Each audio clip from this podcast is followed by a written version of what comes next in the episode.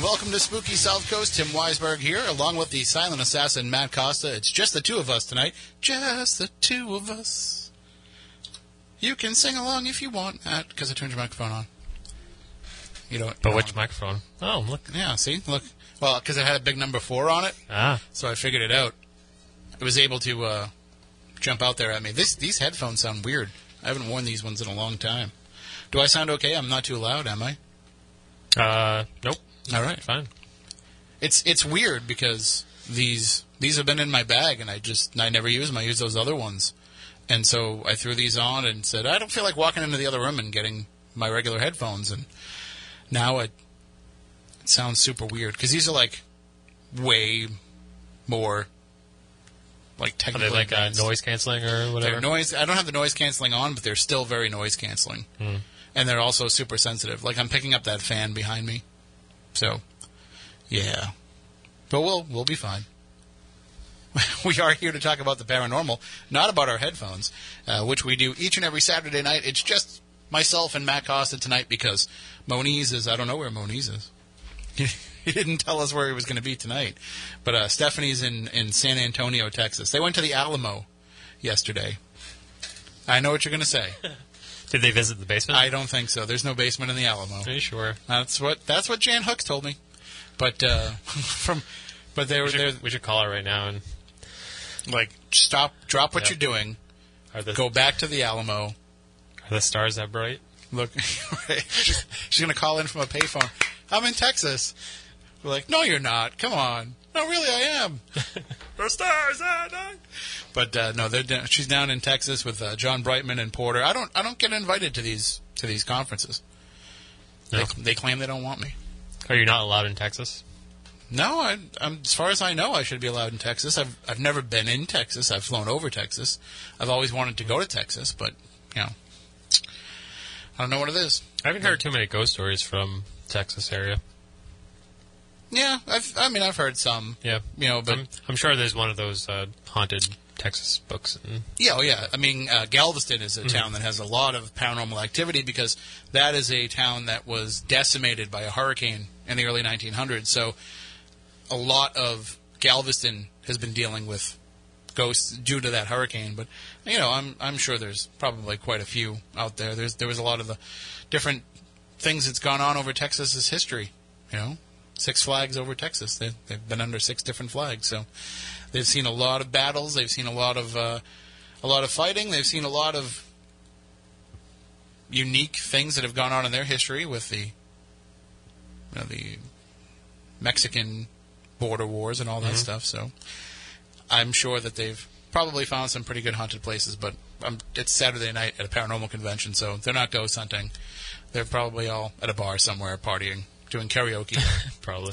all that stuff. Well, we're here doing the show, and we'll be joined uh, a little bit later on by our guest tonight, Shane Sirois. He'll be joining us to talk about his work in the paranormal field. We'll also hopefully be checking in with Christy over at the Oliver House tonight because next weekend is our big Bridgewater Triangle Mysterious Middleborough event, and there are still some tickets available.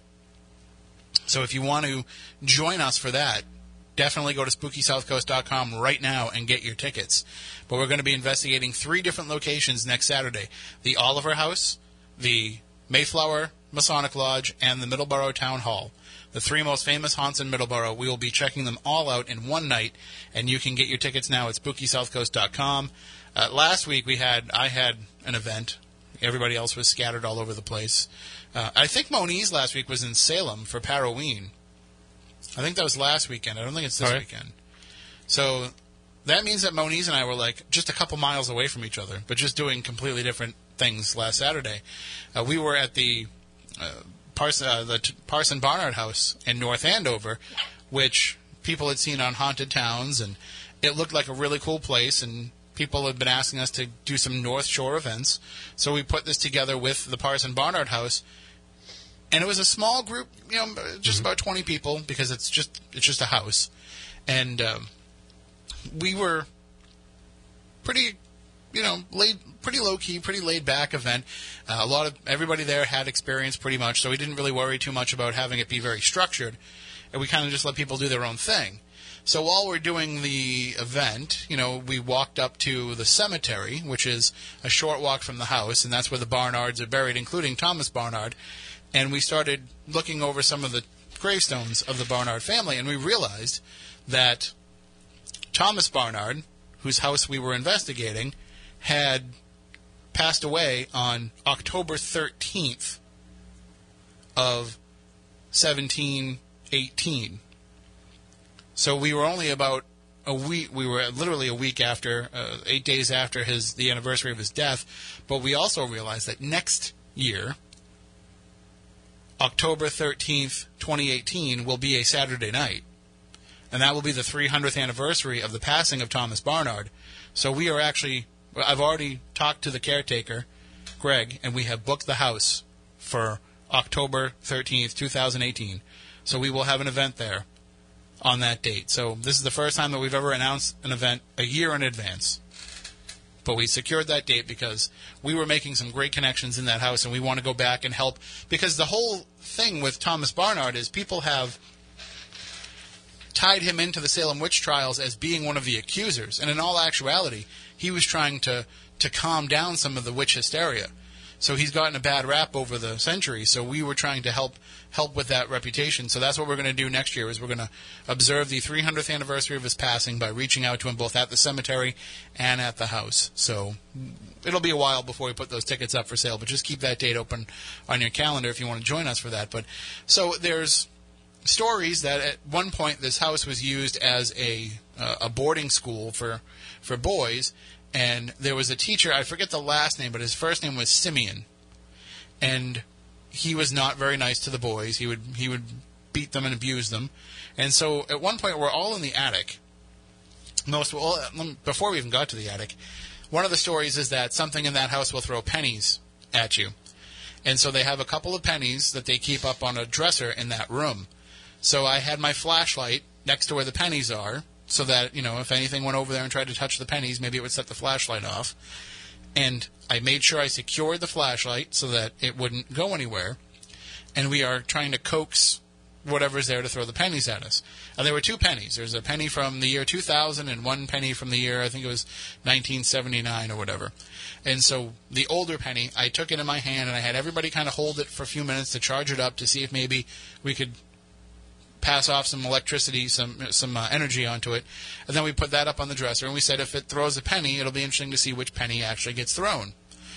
Well, as we're sitting there trying to coax it to throw this penny at us, all of a sudden, my flashlight just gets my flashlight comes on for a second, and then just gets knocked off the the dresser, which was kind of cool. But you know, we're trying to recreate it. See, did it roll? Is it possible that it just you know rolled off after a couple seconds?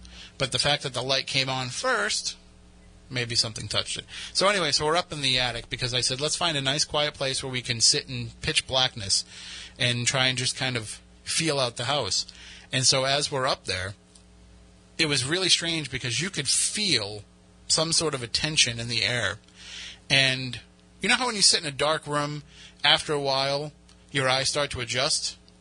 And then you can see a little bit in the dark. Obviously, we're not going to see well in the dark, but you can see something, right, Matt? You, I mean, you you know what I mean. Right. Like after a while, if you hold your hand up in front of your face, you can see your hand. Right. I mean, uh, when the lights go out at first, you're kind of blinded, but after time, your eyes get used to it. Yeah, you you adjust, your your pupils dilate, you can see a little bit better in the dark. Well, this was so, so weird because we could never, our eyes never adjusted. We could never like we were holding our hands up in front of our faces and couldn't see it. It's like the atmosphere was that thick, and we were having shadows that we were kind of walking by us. And it's like, how come we can see those but we can't see our hands? It was just really strange. And so I pulled out Echovox and we started communicating with the boys that were kept up in that attic. And they started telling us their names, and we're talking to William, and you know, I forget the other names, but I just remember William coming through quite frequently. And we asked them, you know, are you afraid? And they're telling us they're afraid. And we're like, what are you afraid of? And, and Simeon comes out of the the Echovox, and it came out of the Echovox on multiple occasions. I'm like, well, that's really weird because that's not a common name either. You know, there's I don't know too many people that have been named Simeon, except the you know the quarterback for the Broncos, but that's his last name. So anyway, I I come up with the idea because you know we're getting all this activity going on. I said to one of the women, I said, "Well, you know, you're a girl. Why don't you try? If Simeon's the kind of guy that wants to beat up kids, I'm sure he wouldn't take too kindly to a woman kind of calling him out." So one of the women that were there starts calling him out, and immediately he just called her a bitch, which I thought was pretty strong and profound and. It was just it went. This mm-hmm. went on for you know over an hour. And So it was just the name was Simeon, intense. or- That was his first name. I can't remember his last name. Like historically, Oh. and that was the name of the person that was the teacher. And then to have that also come through the Echovox was, was pretty cool. That is interesting.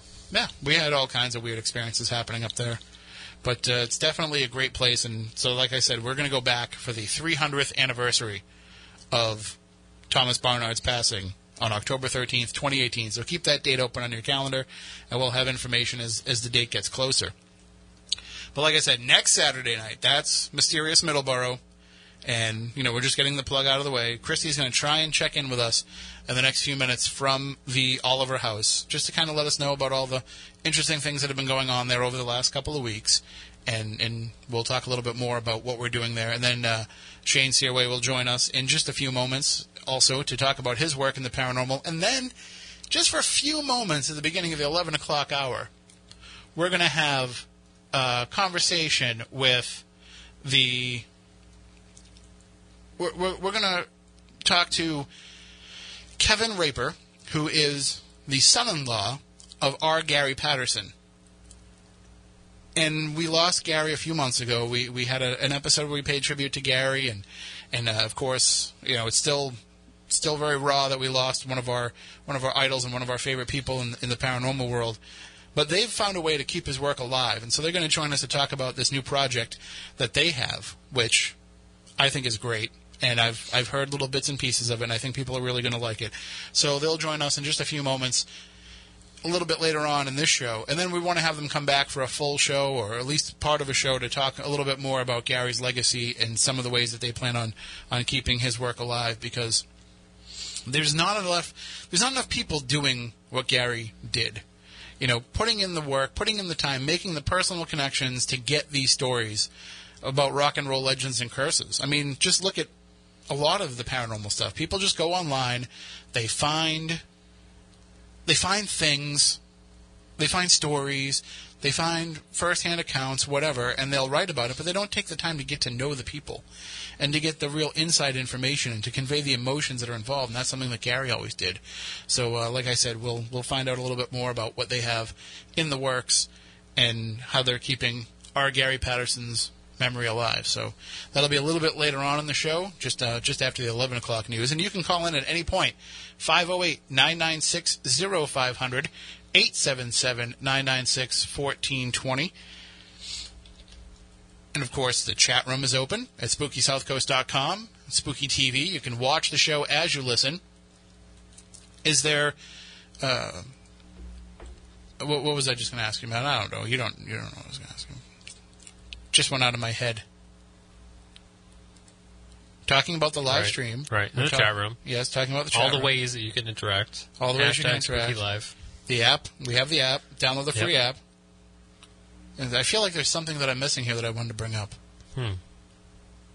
Oh, I know what I want to talk to you about. I wanted, I wanted to, to, to bring it up on the show and publicly point out What's this? the spooky clips. These Oh, things, yeah. are, these things are taking off. Right.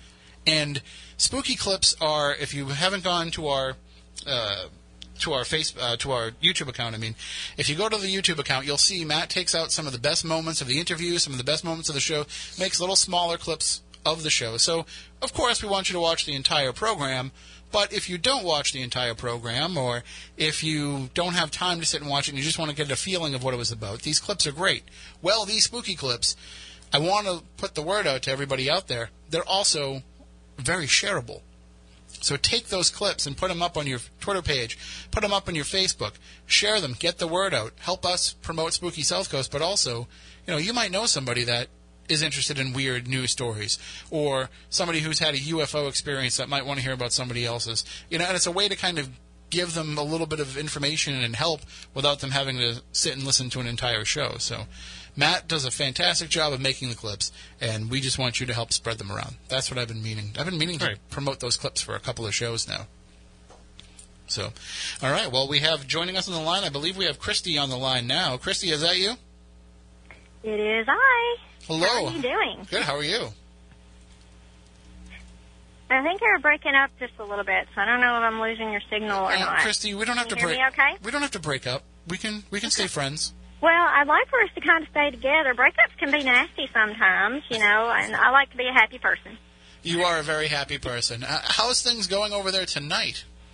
I, it, it's been, as always, a very interesting night. Um, I'm going to tell you the winner of the night is the uh, phantom dog poop smell um, that we have smelled consistently off and on all night long across both groups of people who came out for the tour tonight. So the dog's been hot and heavy in the house tonight.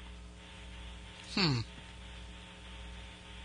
Um, we've had a lot of folks in the house that have taken some interesting photographs. You know, they've been uh, really snap happy with the cell phones, which we encourage here at the Oliver House. And uh, a lot of people have felt as if they've had their shirt tugged on by a small person, uh, both upstairs and downstairs in some of the older kitchens. Wow. Mhm. Well, Oh, I, and I got to tell you something. Uh, do you remember how uh, a few weeks ago when you were here, we had the uh, pitcher kind of fly off the wall and break the pottery? yes, yes, that was uh, very intense. Yes, it was. Well, we moved the pitcher, and uh, of course the glass is all broken out of it, so it's nothing to break in, in the pitcher anymore. We moved the pitcher and put it in the hallway uh, below the stairs. There's a nail, and we put it there and hung it up. And apparently they don't like it there either because it has come off the wall a few times. Wow. Yeah, so apparently we have really sucky taste in artwork. well, I mean, the, the photo's not that, the picture's not that bad. It's really not. It's it's kind of a warm, inviting picture, but apparently the energies that are here don't really care for it that much, and that's okay. But we had to test the theory and see if it was the picture, or if it was the area that it was hung, you know, in the old kitchen. But it seems to be that they just don't like the artwork. Well, I mean, that was one of the more profound things that I've ever had happen because it was it. It was at the end of the night. It was after people had left. We were all just kind of sitting in the room, and there's no way that it was anybody stomping on the floor above us. There's no way it was anybody banging on a wall. You know, when you have every person that's in the room directly, every person that's in the building directly in your line of sight, and something like that happens, mm-hmm. there's there's no other word to explain it than paranormal. Especially when we went in there and tried to figure out how it could have happened, and it would have taken mm-hmm. some sort of force reaching up underneath the picture and knocking it off the wall because of the way that it was hung. Exactly. Exactly. It's um I mean the house it's um and, and as anybody who's um handling properties and doing tours like Rise Up for instance I've got I'm sure that they can understand this and other teams in the area who handle like the Lizzie Borden house and things. Um once you're in here for a long enough period of time, you almost become accustomed to the things that the house is, it does or the energies do in the house. So it's kind of like second nature to you. But then sometimes, just sometimes, from time to time, they do something completely incredible. And that night with the pitcher, that was a completely incredible night. We continue to have things move around, like objects moving in front of us. Um, so since the pitcher, we've actually had cat balls rolling around on the floor and lighting up. So they they have their moments where they're really strong here in the house, and we're lucky enough that we're in it to be able to experience it and uh, share it with people. And so uh, I know that you guys also just investigated the town hall too, right? That's correct. Yes, we were only there for about three hours. It was a very very short period of time, um, but it was enough because while we were there and we were up in the main uh, ballroom area, we had a lot of activity. We were sitting on the floor in the center of the ballroom, and you could hear the floor popping around you as if somebody was walking around you. You could feel the floor beneath you as if somebody was putting weight on it. Uh, we were actually able to, with our audio recorders, capture some phantom piano music. Hmm. And it just goes on and on and on and on and on. which is unusual, but it was a beautiful piece of audio that we walked away at the end of the night with that, you know, we shared to the people who did ghost tours uh, this weekend at uh, the town hall. Um, and people were just blown away by it. But we've got no explanation for it. You know, there is a there is a piano uh, in the town hall, but at the time it was recorded, we were in the balcony and nobody was near the piano. Mhm. But it was just like somebody was sitting there playing it. Right. So you were in you were kind of in the same room as the pia- piano, We were in the main ballroom. but you're in a different Oh. section of it. Yeah, we were up in the balcony that overlooks the ballroom. Yeah, it's like a big auditorium type setup. So Oh, like, yeah, it is. so you're you know you're able to Um, see out below you, and and you could see if anybody would be down there. Exactly. Yes. Now, the town hall, what's interesting about that is people who don't even, you know, believe in the paranormal or really uh, go out to seek it or experience it, they have a lot of experiences there. Um, one of the most recent that seems to be uh, a similar story from each particular person that witnesses this is an apparition that's as solid as you and me. He has color about him. It's a man in like work clothes, and he appears and he's just walking through.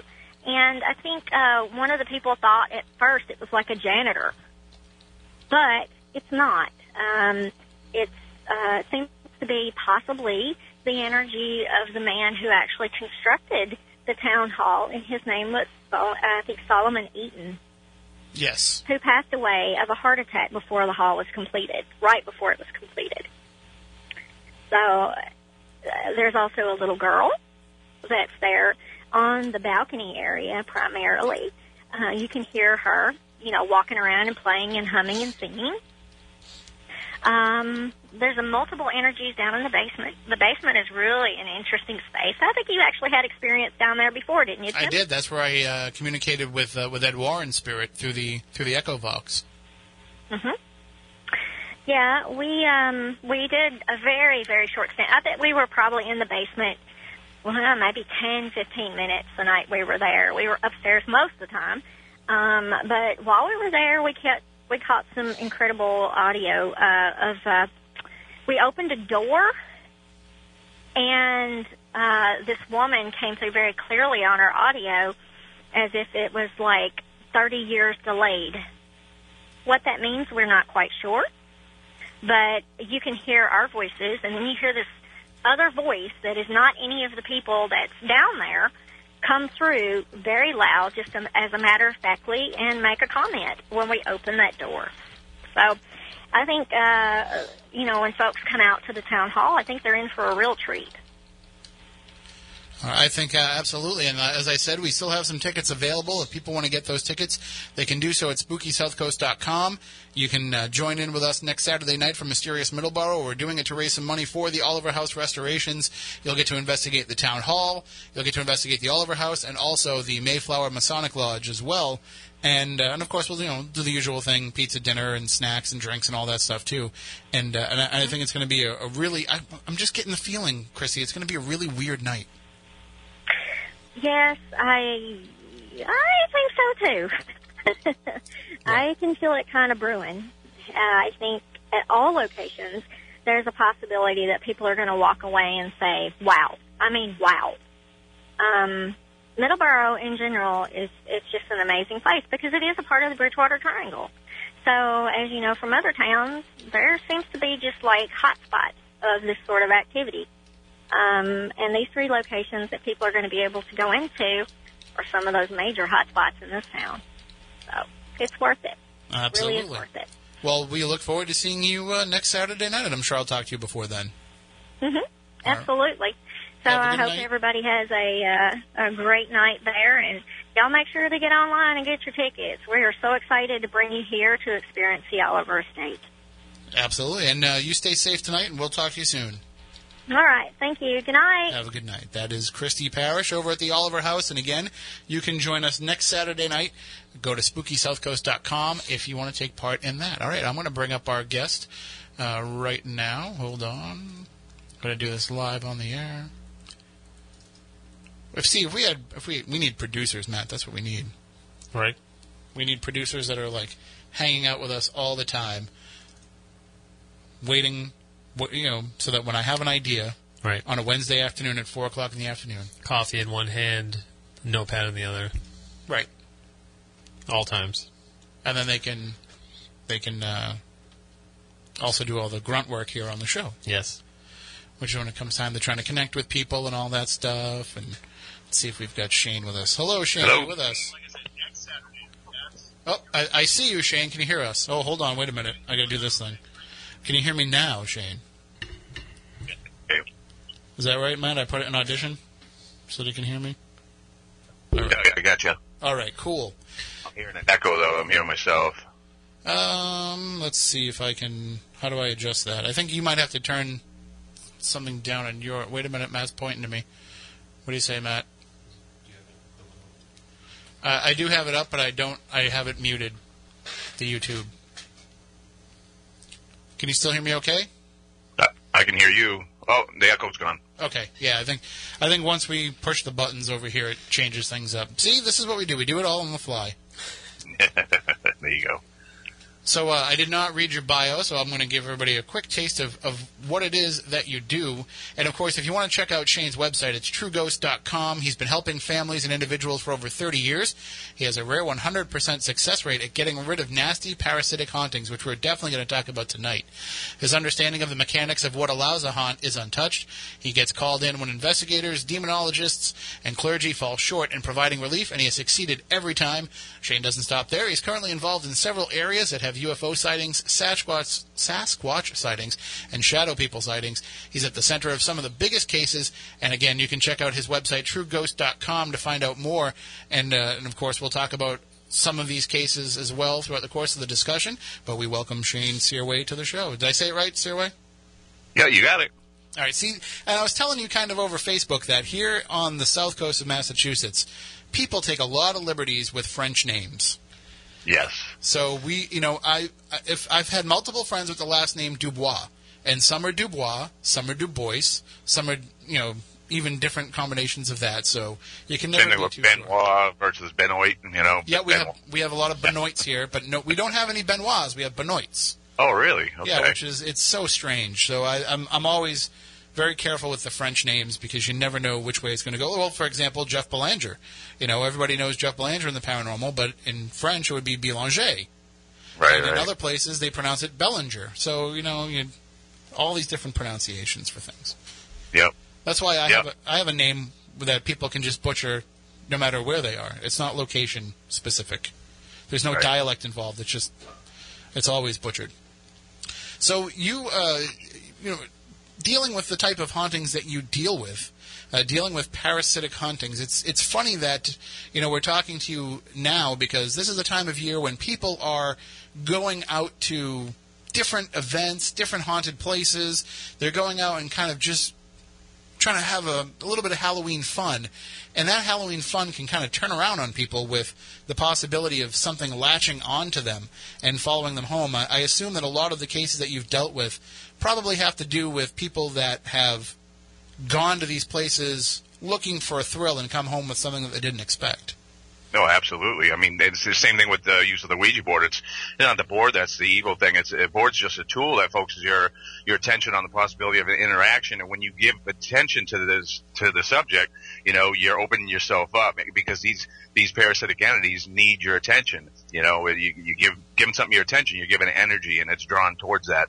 And so, um, you know, the next thing too is um, when people venture off into these situations, they they they don't want to obsess about that you know about interaction even though it's it's it's it's fun you kind of got to be like um you you, you got to kind of be open minded but you got to be level too and and you can't um you can't fear it if, if there's an ounce of fear even though we want that it's kind of exciting for people right but that fear is also um it, it it's broadcast through uh, your emotional frequency so even if you're not acting afraid these parasites know that you are and and you're going to become a target. It's a vulnerability that they look for.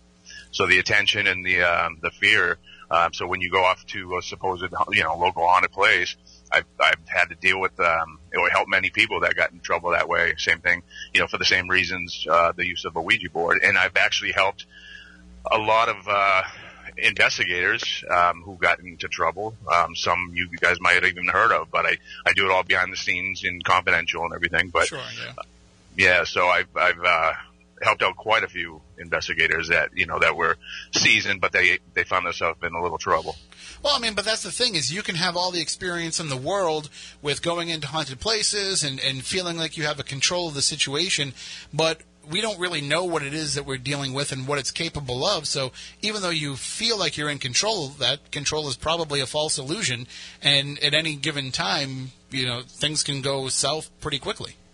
Yeah, I mean, what what I've years ago when I started this work, I unlearned everything I thought I knew. You know, all the books I might have read. And growing up, you know, I my, at a very young young age, my first paranormal experience was 41 years ago, and so um, going forward, it was just uh, you know, in having a mechanical aptitude, it was it was trying to figure out what what allows it, you know, and I mean, not at, that, at a wicked, wicked young age, but as I got older, that, that was my purpose was to kind of figure this out. And, and, um, so I put in a process to identify trends and I started connecting some dots and, and started to realize, um, how these things operate and what, what initiates that haunt, what allows it to continue, what allows it to escalate. And so, um, you know, I've, I've been doing this a long, long time and I've helped, uh, thousands of people already and, and it, in the way I've done it, um, once I connected those dots and kind of had an idea of what these things are going after, um, and and I've I haven't failed one person, you know, so I've been able to help every single person that's been been afflicted by these um, parasites. After you know, other people might have gone in after they called in their priests, or they had other groups in there who all kind of use the same type types of tactics. Because that was another thing that I looked at when I started this work is like how come I'm going in after so many clergy, you know, priests and stuff? Mm-hmm. Um, how come I'm going in after so many groups? What are they doing differently than what I believe to be, you know, the mechanics? And, and so, um, I started to, to realize that, um, they're basically using like paranormal against the paranormal. And what I do is I, I kind of go in there and I identify, um, you know, the, the root cause and, and I manipulate that. And so, and it might be different for different people, you know, but, um, there was a case that I did in Woonsocket, Rhode Island in 1998 that was actually, it was written about in the book and everything. And, but, uh, this guy was being attacked for two years solid. Um, waking up in the middle of the night with this disfigured, he said a hideous woman inches from his face. You know, he'd just wake up, you know, two o'clock in the morning, three o'clock in the morning, she'd be right in his face. And, um, he actually went gray overnight, um, after my first visit down there to do my initial, you know, interview with him. And, uh, but I, first time I walked in, he goes, all right, he goes, it, something's up because they were, they were really acting up. And then about a half hour ago, they just got real quiet. They must know you're coming, you know. And so we walked in the door and as soon as we walked in, a lamp flew off his desk about 15 feet or so and, and hit him, hit him in the leg. And he just, he goes, he goes, see, that's what I'm talking about. He, it, I could tell by his reaction that he'd been dealing with much worse for a long period of time because it didn't startle him. He was, it was like, that was nothing compared to what he's been dealing with. So, um, there was other investigators involved, um, before me that went into the basement and they all, um, doubled over with earaches and migraines. They had to leave. Um, his, he had his Roman Catholic priest come in, bless the home it got much worse after that. He asked the guy to come back. The guy came, got to the door and said, I'm sorry, I'm, I'm, I can't go back in there. So, um, he had invited another investigator, um, from, from the local town and he, this guy ended up hearing about me online and, and he, he says, you know, I really think that you can help me. Will you come down? I said, sure, you know, absolutely. I said, but I want to make sure I'm not stepping on the toes of this other investigator. 'cause I normally work alone. I'm willing to work with him, um, whatever it takes to help you, you know, get you relief because I could really tell this guy was traumatized and dealing with a lot. So, um, uh, excuse me. So the, the guy agreed and I, and I agreed to work with him and we went down and it ended up being Paulino, who now is like a brother of mine. He, we're, we're real close friends and I, I co-host on his radio show, um, quite often. But anyway, um, so what I asked this gentleman, because I need to kind of figure out what this, this parasite's feeding off of. Um, so I, I asked him, how long have you lived here? He said, my girlfriend's lived here for 11 years.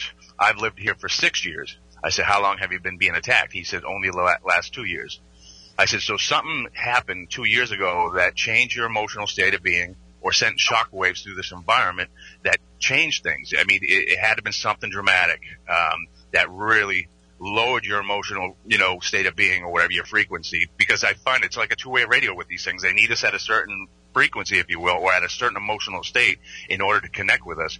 And that's how I treat it. I elevate people's emotions. I get them out of the, the, the, uh, spot that they're at and, um, it breaks the connection. These things just disappear. But, um, now, what, what, so I said, what changed two years ago? He goes, actually, it all started, um, three three weeks after I got diagnosed with pancreatic cancer. Now, pancreatic cancer doesn't have a good, you know, it, that's not a, it's not a good thing. There's no good turnaround with Right, that. So, yeah. so um, I, he was put on meds. He was because of the meds he couldn't work, and who would want to anyways. Um, and so he was at home, uh, just doing nothing but soaking in negativity and just thinking about the fact that he's probably going to die. He was also a Vietnam vet, a hero, um, who witnessed his friends being blown up in front of him. So he, he had all these bad memories, and he was also a recovering alcoholic. Uh, he had been recovering for like two or three years, um, and, and and also you know the cancer thing and the Vietnam memory. So um, all this negative stuff, it, it, it lowered his his emotional state of being, but it also exposed that vulnerability. Now he's vulnerable, and that's what these parasitic entities look for. So they they popped in and they just latched on, and, and they were absolutely tormenting and doing everything they could to keep him down and and um, keep him where they wanted him. You know, so um, there was another investigator that I brought there who was older than me and, and you know fooled me into thinking that he was much more experienced. I won't you know I won't say his name, but um, he's off the scene anyway. But he um, he what he witnessed there, I mean, all kinds of things moving, but also like huge discharges in the basement. And I'm not talking about just like sparks or lights. I'm talking about things that looked like you know long gray ropes that were just flying through the through the basement. He got also um, surrounded by something, uh, an energy, freezing cold, and, and uh, he wouldn't move for like a half hour. And and finally, you know, I cut ties with him. I said, "You can't do this work anymore. You you're, you've got a paranoid personality for one, and and it's gonna." These things gonna chase you. You know, you, you can't go into not one location without being attacked because he was just the wrong, wrong type of person for this type of work. So, Right. Yeah. uh, he ended up uh, uh, forming his own little thing, getting his own website, and he he this is a guy that um, had a you know a, a very expensive home, um, lovely wife, great job. He lost everything. Lost his wife, lost his house, lost his job. You know um, everything. Is he he's, he's living in a trailer home somewhere now, and because it just what him dabbling in this ruined his whole life because he just uh, the wrong character. So, but anyways, this gentleman, I said, what we have to do is we have to get you on a, a more positive path. We got to change your internal dialogue because right now it's focused on negative things. So if we change your thinking, we're going to change your frequency. We're going to kind of break that connection. So, um, I said, volunteer at a soup kitchen, go for walks, do anything that makes you feel good about, you know, more positive and better about yourself. So he actually did that. He volunteered at a soup kitchen, um, at a, uh, a real old, uh, stone church in Woonsocket, Rhode Island. But that's, that church was also scheduled to be torn down. So he led a fight to save it from being torn down. And he was on the, you know, newspaper. He was on the nightly news. So he had drive, he had purpose, he had something positive that he was doing that changed his internal dialogue. And um, not only did the entity just disappear after two years, um, his cancer went into remission, but with X-ray, there's no signs he ever had cancer. And that was in 1998. He's still alive today, and he, he's in the nursing home, but he's still alive, cancer free. well, And so- that's it. I was going to True say, story. it sounds like then that you're. I mean, obviously you have some abilities, some knowledge, some skills in dealing with this, but it also sounds like, to a large degree, you're helping the person to do it themselves. You're kind of coaching them into being who they need to be to be able to fight these things.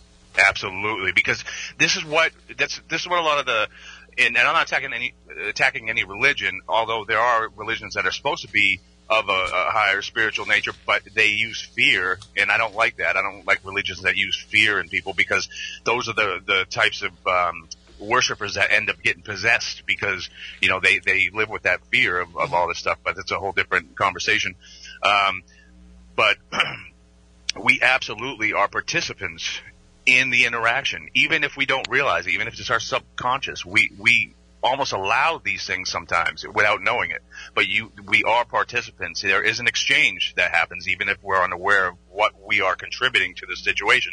But we have to change certain things about ourselves because we have to be in a certain uh, state in order to be connected to these things. Um, they might, you know, jump in every once in a while and to see if they can get a spike out of you. And if they're not getting what they need, they just they disappear. But um, you know, they, they really need, and I tell, you know, all my clients and everyone else, and I, I help a lot of, uh, investigators too on their cases. That's mainly what's been keeping me, I've, I've been doing a lot with other investigators and other groups who, you know, are, are kind of stuck with their cases and, and, um, but it's, you know, uh, fear, negativity, and attention, which usually turns into an obsession. So fear, negativity, and uh, uh, attention to the subject, um, those things need to be eliminated from a negative haunt. When you can do that successfully, and it's not always easy, uh, because you can't tell somebody, hey, don't be afraid when that chair goes flying across your room if they're totally afraid of it. But it, it takes them to really, I really have to sell that idea to them and make them believe so they have that inner strength. And that's when I find when religion does work is if the religion has an impact on the person, it doesn't, it doesn't, it's not the effect that it has on the, the institute because I've been in so many times where people have tried the religion, uh, religious aspect, and it didn't work. And the reason why it didn't work is because it didn't have the right effect on the individual that was being attacked to get them to a proper place, an emotional state where they could break that connection with this thing, where they're not where this entity wants them to be, and they take off. So when it has worked, it's because the person had the faith in the process, and it got them to where they needed to be. So that's when I start. Long time ago, I was connecting these dots and saying, how come it works sometimes, how come it doesn't, um, and how come people can use different types of uh, tactics, you know, whether it's smudging or this or that. Um, there's all kinds of different techniques. How come they, all of them work sometimes and sometimes they don't? And they're all just tools to manipulate us and to get us to where we need to be to break that connection. So, um, and that's what I find. And, and you know, fortunately, you know, being someone that loves doing this work and, uh, I've been able to help everyone that's reached out to me, you know, and because if I couldn't, I would I wouldn't continue to do it. Well, but I think uh, that that's the, that's part of the reason why you've had such a success rate is because you are empowering the individual, and I think a lot of other folks that are trying to do the, the paranormal cleanup work are kind of looking at it as, you know, I have this skill myself, or I have this ability, or I have this knowledge. And by taking yourself out of it and kind of putting that power in the person, I can understand why you have such a success rate because they're you they have to be on board with the plan. They can't they can't it's like anything else. You can't be expecting somebody else to do the work for you. You're absolutely right. And you know, cuz I see a lot of you know, like, like exactly like you said, and some even go into it with almost an ego, and, and you know these investigators thinking that you know they're they have some kind of control over this situation, and and really it, it has nothing to do um, that has nothing to do with anything. It, this this person has has an interaction going on with an entity. So it's between those two. So I started to realize how come, you know, like I said, we can't just get rid of this entity if it doesn't want to go, but we need, if we can manipulate the, the person that it's attacking and get them to change, then that interaction between the two of them is manipulated, it's changed, and the connection's broken. So, um, it, it, really is that way. And I, t- like I tell, I, I went, I did a case not too long ago and um, the, this group reached out to me. Um, they're kind of you know well known in the New England area, and they said, you know, can you help us with this uh, because there's this it's two two homes um, side by side. They're owned by the same family. Well, one's a home and one's in like an apartment building, but one of the family members lives in one of the apartments in the other side. Anyway, but they got things going on in both places. Um, so in the apartment building, they they did a, a smudging or whatever, and they they blocked up this room from the hallway into a baby's uh, nursery because the baby was screaming in the middle of the night and everything. Um, well, when, whenever they put it in there at, at certain points, it would start screaming. Um, so they they smudged and they blocked off the door and they said that nobody can pass through this door because they'll let the entity back in and all this other stuff. And I said, I said, well, you know, with all due respect, that's absolutely the wrong approach. I mean, and I didn't belittle them. I talked to them in private. And I, I said, "Here's here's why." I was trying to teach them because by doing that, you're giving power back to this entity. You're letting him manipulate your life. You know, these things you can't let them dictate what you do in your life. And once you do that, you're empowering them and you're giving them exactly what they need. They're more in control. What what we need to understand is we actually have more control over them than they do us when we have the right information. So um, that we stopped that right right from get go. I educated um, both family members, um, and also what I found out with with the baby. Um, now this is this was quite simple that you know, other people had missed. This poor baby, and, and this is something, not something that I like to talk about, uh, was was abused heavily when it was very very little, um, like four months, and it was in a body cast. Um, and so it was living with this family that it was a family member, but they, it wasn't their baby, and they were taking care of it. Um, so, um, but anyway, so th- I said I went into the room, and I I'm sensitive. You know, I'm, I'm very scientific, but I'm sensitive to things, and what I was feeling was different than what they were describing. Their their um, in, you know, interpretation of, of things. And uh, what I just sensed was an, an EMF, and not associated with an entity, but like of, of uh, you know bad wiring or you know you get off of electrical equipment. And I get like I get like a reverse pressure on the top of my head, and, and, and I can really tell that it, it's come you know that it's something of that nature. So um, over where the um, where the crib was, I I put the the um, my, my EMF detector on the wall and it just spiked way up high. And, and so I asked them about the wiring. They said, oh yeah, yeah, but the husband was an electrician and he was in the process of redoing all the wire, but he hadn't got to that wall yet. And I'm telling you, it was like, bang, it was pegging. It was huge for uninsulated wiring. It was higher than it should have been. Um, but when the baby was in, in that bed, it, that's when it was screaming. But when they brought it over to, um, the changing table over by the door that they close off, um, it wouldn't scream. I said, so it only screams when it's in this crib. And they said, yes. So it, it was reacting to the EMF. Um, so I told them to move it away. Um, they did that. Everything's fine. And I educated the family because one of the homes, um, the main home actually, I did encounter something down the basement. It was running from me, but I could tell there was something there. Um, but I educated them and there was a lot of people living in that home, so there's a lot of personality, and with that we get a lot of conflict and stuff. So I ed- educated them on on all that and uh, the the the importance of being positive and and um, you know relieve, relieving the house of any negative stuff. And if you get mad, just go for walks. And I said, and don't obsess about it. Always think about, oh, what's it, what's the ghost going to do now? You know, because if it's in your mind, that you're just broadcasting that you want to play or whatever. That's what this thing thinks is going to. You're going to pay attention to me. I'm going to mess around. And so, but I educated both families, and um, that was that one visit I went there, and I just got a update. It was like a couple years ago. I just got an update from that group, and they said that they're still problem free, so they haven't had any issues since. And that's all I did. After all these other groups went in there and tried to use the other tactics, the the holy water and the staging and the smudging and stuff, um, that didn't work and I just educated them and got them in, in line with a more positive path and how to communicate better with one another and live together. And, uh, and that, it was that simple. I mean, so. But when you're, with situations like that, I mean, people create their own negative situations. And, and I'm sure that a lot of times you're getting called into cases where sometimes where there might be something that's happened paranormally, but also you're dealing with a lot of the human element of things too. Does that kind of foster more bad things? Uh, it, what I mean is that it's not necessarily something paranormal that follows somebody or attach itself to somebody, but just the fact that they are creating this negative environment around themselves, and it just so happens that they've also had something paranormal going on as well. But it's the people that are that are causing this evil more than it is something something that could attach themselves to them. Uh, well, what, what I found is, you know, when people get, it, it, there's all kinds of different emotional states of being that, that seem to, um, trigger these, these parasites.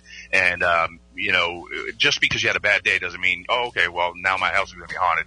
It's not the way it works. Um, but there's a there's a prolonged process, and, and there's a and also there's other uh, geological things, that, uh, components that actually will make it more probable too. And I found that out. Um, but but with um, with us, it, it absolutely is is um, our emotional state that's actually attracting these things to us. So um, you know, there's there's different there's different reasoning for that. So sometimes I have to be a drug counselor or, you know, a marriage counselor or whatever. And I have a background in all that stuff, you know, so, um, and, and so I'm able to, to get people, work with people on that. But they, you know, they lived in the same house for 20 years, but yet it's only been the last month that they were being attacked. So there's, there's got to be a reason for that. So what changed a, a month ago? And every single time I ask that question, I get the answer. And there's always something that had changed dramatically.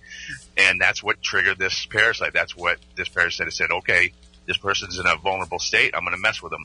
And, and that's, I mean, that's just how it works. And I just get them back to where they need to be, you know, in a more positive path, get them off of whatever, you know, that internal dialogue, whatever, wherever, wherever they are at the moment is obviously not a good place. So let's get, let's change it. Let's manipulate, you know, that and, um, those mechanics and it, and it works. And it, I do think that people can kind of create that palpable, uh, sense of whatever. So it, it, it, could be something negative. It could be something positive. I think if people kind of band together, uh, you know, I talk a lot in my lectures that I give about about thought forms and tulpas and things like that, things oh, that yeah. we're, we're putting out with our own energy. And I'm sure that that probably plays a part in what you do too, where, you know, sometimes maybe people are putting out the vibe that even though they don't realize it, they're almost welcoming these things to come in and attach to them. They, they think that they're you know, that they're safe or they think that they're living a, a good life, but they're not realizing that just their day to day existence makes them attractive for something to come and feed off of.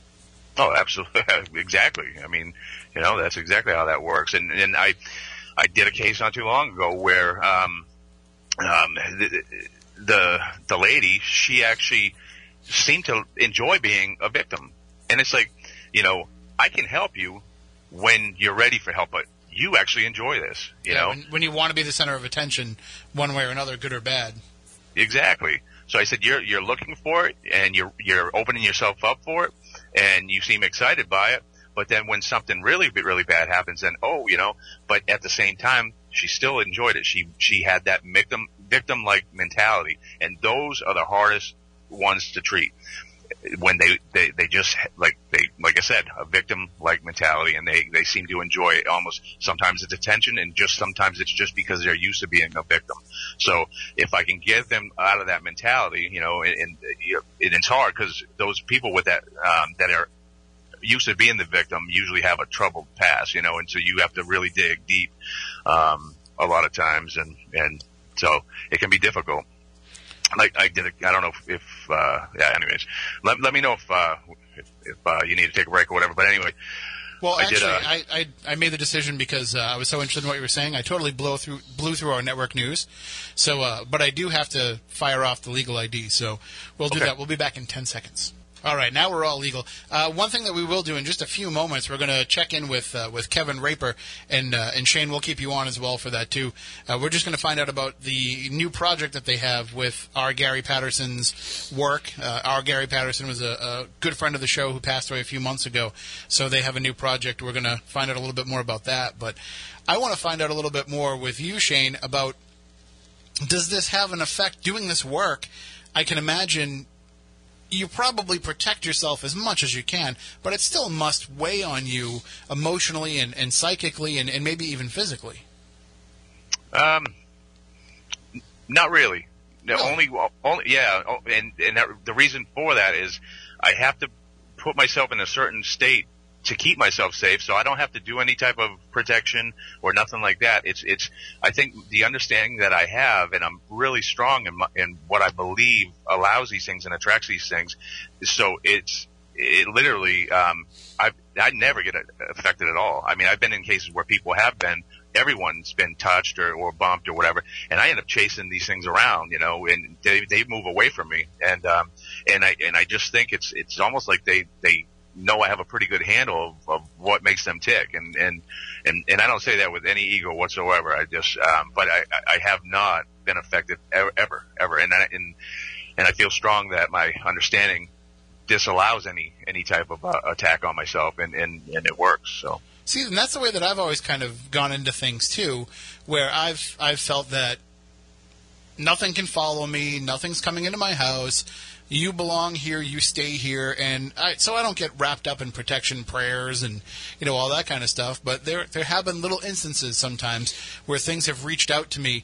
Uh, one time actually in my home, but also you know at other other locations that I've been to, entities that belong like for example there's there's something at the Lizzie Borden house that is very dark and doesn't like me, and it's actually communicated with me when I'm in other places, just to kind of show me that it can. So hmm. there, there's enough there for me to say, okay, I, I understand why people need to be protecting themselves from it, but I also just, I don't know if it's just my my approach and my attitude, but I I go into things feeling like it's okay because when I leave here, it's all staying behind me. Right. Yeah. And that's that. We have to be that way, and it's the ones that that are afraid of something falling them home. You know, they're broadcasting that emotion, and and that's that's another thing I was thinking about. It's like, how come out of this this whole group that went in there um, to this case before me, the, the you know, I, I might have gone in to help this group because they got into trouble and they couldn't help the client, but there was one person that had a detachment that followed them home, and they le- legit had things happening in their house, and so what made that person different than every other group member that didn't have something follow them home? And when I in- interview them and I did get, get down deep, that person was ab- absolutely afraid. Even if it, they didn't show it, they still were. So that, um, that emotion is picked up. That, that, that's why I really believe frequency has a lot to do with this because they're picking up on an emotional frequency and, um, and that's how it knows who to jump on. And it doesn't Really. it doesn't have to be an overwhelming sense of fear either, right? It it doesn't have to be uh, where you know I've got to get out of here. I've got to, it could just be like in the moment, one little glimpse of okay, this doesn't feel right. Is is that just enough for them to grab onto? Yeah, that, that definitely gets their attention, you know, and um, you know the, the the also the attention that uh we give them is huge too. Um, you know, all, all the cases that I do, these people just can't shut it off when they get home, and that's it's not it's not going to go away. I mean, you're when you know you're giving something attention, you're actually giving it energy, and, and that's what these things thrive on. I mean, really. Maybe maybe that's why I've been okay is because I have such a terrible short term memory that by the time I get home I'm like I don't even remember where I was tonight. Yeah, yeah. Maybe that helps. Well, why don't we check in very quickly? Uh, we'll we'll connect here with Kevin, and I'm going to see if I can just keep you guys on together. Uh, we don't really do a lot of uh, multiple Skype stuff here, so let's see if I can bring him on. We might hear a little ringing happening.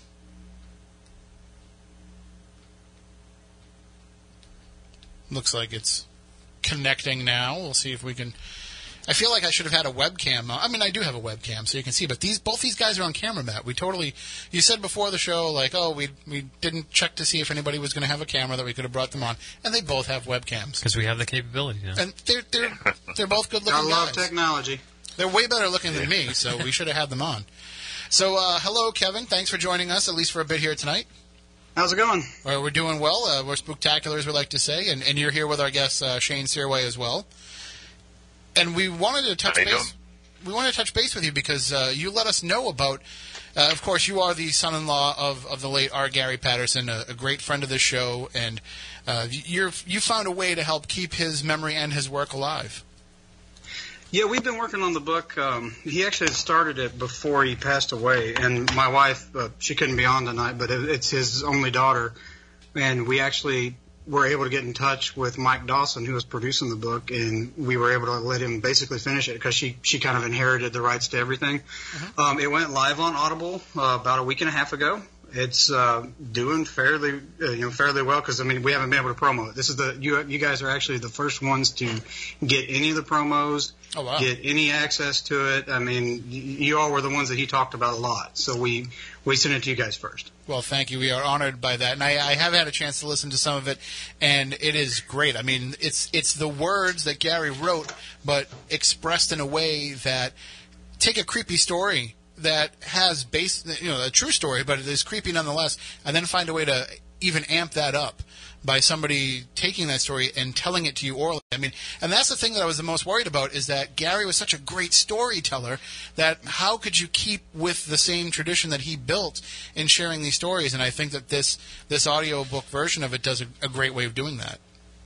Well, and and Mike and Gary spent hours on Skype and on the phone. Uh, Mike Mike said they would literally spend two and three, four hour sessions where he would read him a chapter and read how he wanted to do it, and then Gary would put a spin on it and and tell him even more stuff that's not even in the book. So I mean, the book is a little over nine and a half hours, and you can easily sit down and, and read the book in a, about a three or four hour sitting. It's just he extrapolates so much of every story.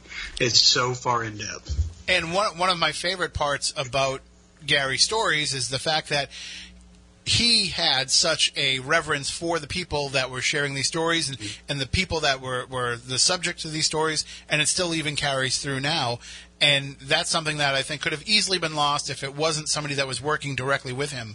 You had to understand his passion for these topics, uh, to, to talk about these rock and roll legends and curses, to be able to really convey that to the audience. Oh yeah. Well, and one of the funniest stories that Mike told me about the book was uh, when he was on Skype with Gary back when they first got started. They were talking about the Robert Johnson chapter, and Gary was literally showing him his jars of dirt from the crossroads with Robert Johnson's things. And Mike was like, "That's the creepiest." Is like, "I'm glad we were on video because if I was in the room, I would have left." Yeah, but he, he was he was telling him a story using the props from the book. and and uh, of course, was there? There must have also been though some some trepidation after Gary's passing to say, you know, what should we do here? How is the best way to keep this going? I'm sure there was a lot of discussion about whether or not you wanted to see this project continue, or was it just automatically like we have to make sure that we finish this? Oh, it was yeah, it was a no-brainer. We were we were trying to find out. Mike reached out to us, and it was we knew he was working on it, but we had no idea who Mike was, and we were able to basically. This is what's kind of funny is uh, Chris Jericho is actually the person that put us all in touch Okay. Because Gary interviewed Chris, and then Mike's Mike had the first five chapters done. and was like, I really, really want to finish this, but he had to put it on hold. And within the past month, he hammered out the last half of the book because it was on a legal hold until we could we could you know say that my wife had inherited the rights because he had no idea what to do. But we he immediately just started hammering it out. He worked tirelessly. I mean, I, we think it sounds great. And the, the very end of it has got a, a, a dedication section to uh, talk about Gary's life, and then turns around and he dedicates it to his only granddaughter, Sydney. And uh, well, I mean, and nobody appreciates rock and roll and the paranormal as much as Chris Jericho too. So it's uh, really cool that he got involved in in that as well. Is he going to contribute at all to the audiobook project? In, in Um, terms I- of like any kind of uh, audio forward or anything? Well, we've already got it published, like it's already online on Audible. But um, I've sent everything to Fozzie, and then he's supposed to be writing something back for us. Excellent. Yeah. Well, so you mentioned it is on Audible. So if people want to get it, they can just go there and and find it and and download it. And I've I've never really done uh, audiobooks through Audible, but everybody tells me that it's so easy to do, and it's it just puts it right on your phone, and wherever you are, you can just connect and listen. Well, and if you um, there's a thing going with Audible. We, we have two or three different ways you can find us. We're on Twitter. Um, it's just at Darkside Book, and that's where you can find. If you tweet a lot, you can hop on there, chase it down, and just basically link straight through the Twitter account to the Audible. And then if you're if you've joined Audible, you can you get so many books for free just for joining. I'm not sure how many, but you can download it as a free book also. So Oh, I mean, effectively, if you just want to check it out, you can join Audible, download it, cancel Audible, and you still get to keep the book. Excellent. Well, uh, we definitely want people to check it out, and and of course, with with all the great stories that Gary shared with us over the years, it's great that they can live on. And that that was that was what Chris Balzano and I were most worried about when Gary passed. Is you know we. We need to find a way to keep his work going and to keep what he did going because it touches a lot of people, but it also meant so much to him. And oh, absolutely. so I can only imagine that every time somebody downs, downloads this and starts listening to it, you know, somewhere Gary's kind of watching over them and smiling. And laughing hysterically. He's, he's like, well, I guess we finally figured out that technology. Yeah, right. he was he, he was a character when it comes to things like that. Well, thank you so much for joining us and for keeping us up to date with everything. And uh, and of course, somewhere down the line, we want to have uh, yourself and your wife come on with us, and, and we can talk more about Gary's legacy and, and how you plan to keep it alive. Sure, not a problem. Just let us know. All right, thank you, sir. Have a great night. You too.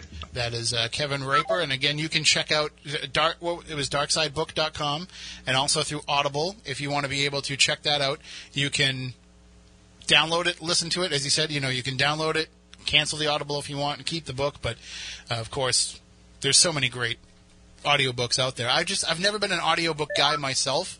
Uh, I don't know, Shane, if you have ever. You know, I'm sure driving around, doing all the cases that you do, it's beneficial to have something like that. Yeah, no, I, I don't do them either. I- I don't know. but I, I think they're great. I think I'm on- on one of them on on an audiobook, but but no, I, I don't. I've, I've never listened to one. I don't know why I don't do it though, because I listen to podcasts, I listen to old time radio shows, like all these things. It's it's pretty much the same idea of, of listening to an audiobook. I just have never really gotten into it, but I'll definitely be doing it with uh, with Gary's book because I've heard just some of it already, and it's and it's great stuff. Awesome. So uh, we were talking uh, before about your own personal way of taking on these cases and, and, and how, uh, you know, you're saying that they don't really kind of affect you at all. But also, it must affect you in some degree to have to deal with the people. Uh, to There's got to be some times when you have to say, all right, I don't know how much more I can take of dealing with people that just don't listen, that don't uh, follow my advice. I'm sure you've probably had some repeat customers, even though you were able to get rid of these things. You've probably had people that have kind of come back to you and said it happened again. Um, no. Really? No. Yeah. All, all the cases I've done, um, once, you know, I've maybe up to tops of like three visits, three or four visits. Um, I, I'm able to kind of get through to them, get them on board with what I'm, what, what the plan is, and it's worked every time. Only once recently I had a guy who, um, who, who was so set in, in, in, in thinking that we had to go there and do this big like he, I'm part Native American and um, mostly French, but Native American too. He was na- part Native American, and he he wanted this whole big like Native American like smudging thing going on. He had already gone through like a pound of sage or something himself, and and it, and it just he continued to get worse. Hmm. Um, he was he was convinced that things were you know going on there. I went there. I I never felt anything. Um, this guy also too was a, a cancer patient. Um, who, who was struggling with that. But at first seemed nice enough guy, but I was told by other groups that try to help him, who put me in line, in touch with him, uh, that he he becomes belligerent and he, he you know all this other stuff. He called he called this um, woman investigator who was also I guess a medium or whatever. He he insulted her really really bad. Um, he kicked other people out of their out of his house and and stuff like that. So when I went there, you know, I didn't sense anything in that home whatsoever. Um, I did sense that he was troubled, and um, but he really believed this. I know he really believed that something was going on in this house. I never felt anything. I'm I'm pretty strong where I don't think there was, but I was going to give him the benefit of the doubt and go through the process anyway. But he he just he wouldn't listen. He goes, "Oh yeah, but I am a positive person." I'm like, you know, I, I'm as positive as I can be, and he wasn't. He was a he was an angry person. I, I, he picked up a phone when someone called, and he was just irate and angry to everybody. And um, hearing the stories of how he treated other investigators, and and um, also him, um, you know, calling, leaving voicemails in the middle of the night, telling me that all this other stuff is going on, and I need to get back down there, and all this other. I mean, he just. uh he was an angry person. He didn't want to admit that he was, and he was part of the problem. Um, and so we weren't going to be able to work together. Basically, I mean, um, I I definitely could have fixed this problem. I really don't believe there was a problem other than um, him himself. And and um, and then he told, oh, here's another thing. He goes because I said you got to take your mind off off the the situation too. You can't be thinking about what's going to happen next. You can't be watching the shows. You got to you know go on a different path and, and stop thinking about this stuff. Oh no, I don't I don't think about this stuff at all. You know, and I, I don't I don't watch the shows or anything else like that. My next visit, he went on and on and on about all these paranormal shows that he had binge watched. You know, so it's like like you know like like another uh, guy I had. He goes, oh yeah, I don't I don't watch the shows. I don't do nothing. I go into his room and there's a there's like a two inch thick book about demons, you know, uh, on his uh, night dresser, and you know, so um, like I said, we are participants in this, and he he just wasn't. Uh, w- this guy was just really strong headed, and he he just wasn't gonna gonna listen to me. He he thought he was fine, everything. He wasn't doing anything wrong, but he was his own worst enemy. So, um, you know, he's somebody I could have helped, but he I just cut him off, and and I just said, you know, uh, you, I'm wasting my time with you. You know, you don't. I don't think you want help. I think you. Th- that was uh, the other thing was, um, you know, him uh, on disability, um, and he was young enough to work. He was older than me, but but uh, didn't work because of his his cancer and everything else like that.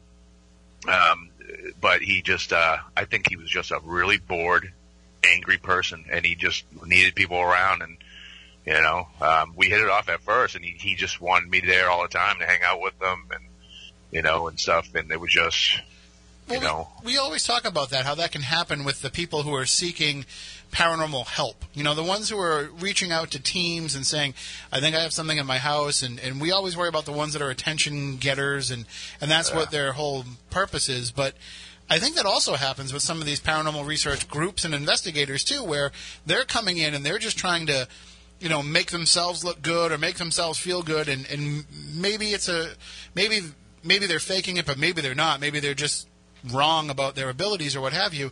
But it seems like there's a, a good chance that investigators can come in and almost attach something onto somebody by doing things the wrong way or by doing things for the wrong reasons that they can kind of come in and conjure up this this negativity and then leave it behind when they when they go home Oh yeah, I mean, I can't tell you how many times it's been quite a few times where I've gone in um, after, and I'm, I'm talking some very well-known, famous, if you will, um, investigators um, and and demonologists and stuff like that who went in there and um, did just that. And a lot of times they because they want the evidence, they want this, they want that, the other thing they want that they um, they spend so much time on evidence, evidence. Evidence is great, but here's what I don't like to do when I'm in there to help somebody who's actually being attacked.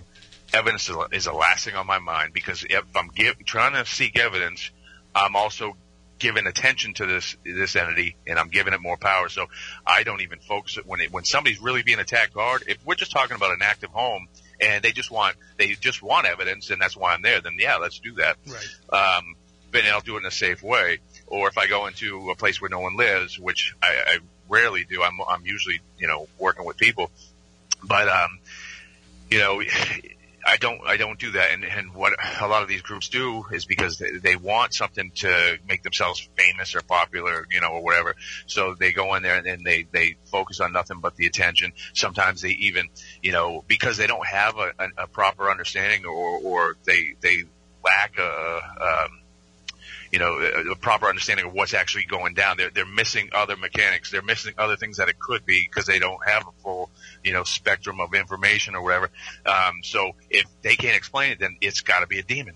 So they tell the people, oh, you got a demon, you know, you got ma- many demons. And you know what that does to the person living in that home?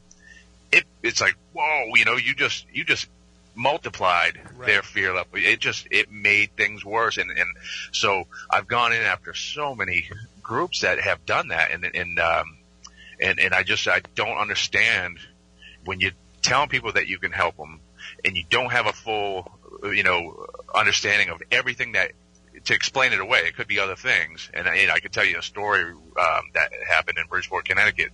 Um, and, but, you know, you're going in there, if you're telling them you can help them, you, you have to be able to uh, understand and, um, diagnose so many other things because, and if you, if you, if, if you go in there and you don't know what's going on, you can't just go right to the demon theory. Um, you have to say, I just don't know and, and, and reach out to somebody else, you know, because, uh, you just can't throw, a, you know, a statement out like that to these homeowners that are already probably traumatized, you know, you're just making it worse. So, um, But they do. They, th- they throw that word out so easily, especially if you know, especially if there's a camera there and they're filming it to put up on their YouTube page. You know that word gets thrown away, thrown around so easily, and people don't take into the uh, account the possibility that sometimes, like, there's just bad things that go on. There's bad, there's bad elemental energies. There's bad people who have passed on and are staying behind. And not everything that seems scary or negative is is demonic. No, no. I mean, there was um, a book, um, Haunted House Diaries by William Hall, um, who I was a part, a big part of that book and the investigation that that happens in that book. And I also wrote some things that are, that are in that book. But um, it, uh, this lady in Bridgeport, Connecticut, read um, this book and said, "Hey, you know, well, I need." So she contacted William Hall and says, "You know, I got this house and I haven't. Nobody's lived there for two years." But it's evil. It's absolutely evil. And she had other groups, um, one well-known group from, um, you know, that area and stuff like that who are, are they're disbanded now. And it, they, the reason is for this, but because of this case. Um, now they, um, she reached out to these these guys, and they went in there, and I think there was like two married couples or something like that, and then there was other individuals. Um, they they set up shop for like two weeks, and they investigated this home, from what I'm being told, um, and they they said that there was you know it was really evil. There was demons there. Um, their evidence that they posted on YouTube, I, I, I viewed it, it. None of it was real. Um, it was it was a lot of just dust floating around in the basement. Um, I even showed Bill Hall when I got there uh, with the camera. I said, "This is what they captured." When he first saw it on, on the view, uh, the the view screen on the back of my camera, he's like, "Oh, oh, look at that!" And I'm like, "No, no, now look outside, look outside." And, and you saw the dust floating in front of the lens, and that's what they got. And I know there are, you know, real orbs and stuff like that, but these were definitely not what they were capturing. Um, also a bang when they were in the basement, they had a video going on. There was a bang upstairs. Um, I recreated that. It was the screen door. Somebody had come in or, or opened the door or whatever, um, and slammed it. And that, it was identical. So their evidence was nothing. Um, but they were absolutely convinced that they got to a state where they were all so just afraid and they, they also started fighting with each other and they blamed it on the demon putting them against each other and stuff like that. Um, they, they, the two married couples actually ended up divorcing from what I'm told. The group disbanded. Their website got brought down. Um, and this is a group that had been around for a while and they blamed this case for destroying everything. So, um, finally she reaches out to William Hall. Bill Hall asked me, you know, you know, you, you got to do this with me. So I said, sure we went down there, um, and I did uh, uh, one visit. We spent a lot of time there, and then I went down again and did it again just to, you know, just to confirm what I was what I was uh, diagnosing. So what I found was the home. Oh, th- there was no electricity to the home. It was shut off at the at the um, the meter box outside, so no electricity inside the home. But yet there was huge amounts of EMF in the kitchen. Um, and in the basement below the kitchen, which is um, what they were calling like the the dark evil, uh, the dark corner of hell in the hmm. basement. Um, now the, the the the lady's husband that lived there, he he owned the house before he married her. He had a previous uh, wife who they ended up getting divorced because this guy, I guess, was abusive and stuff like that. He remarried this lady. He would get violent, like just full of rage and hostile and stuff like that. Her, his son did the same thing. He ended up destroying the whole down finished basement downstairs with a sledgehammer. He would get angry for no reason. They would leave the home and they would both be just charming and wonderful people. They get back to the house and within a half hour they were just full of rage and they blamed it on demons. Um, now, so when I walked in there and, and I could I could really sense that there was EMF in this home, so I with my meter I I, I huge, huge in the kitchen, huge spike, sometimes almost maxing out my meter. Um, but most of the time, even the prolonged level is not healthy for us at all. Um, anything over, you know, 25 on my meter is not good, but this was, it, there were, it was usually like around 75 and things like that. So down in the basement, same thing. Um, I end up seeing an access panel because I knew what I was going to be looking for. If the power shut off to the house, I don't believe there's an entity in this home because I did not encounter one on both visits, then I'm going to go to um, where the the grounding rod cable comes into the home and attaches to the plumbing. So, you know, you, you may know this, but maybe some of the listeners don't. Um, our homes have a grounding rod that goes into the ground and attaches to the plumbing and the utility. So if it gets hit by lightning, it, it gets, it goes out through that grounding rod into the ground. Um, now, they sometimes can have a, a EMF feeding back into them, even when the power's turned off through like maybe a faulty transformer that's nearby. But in this this case, there was also a business in the back.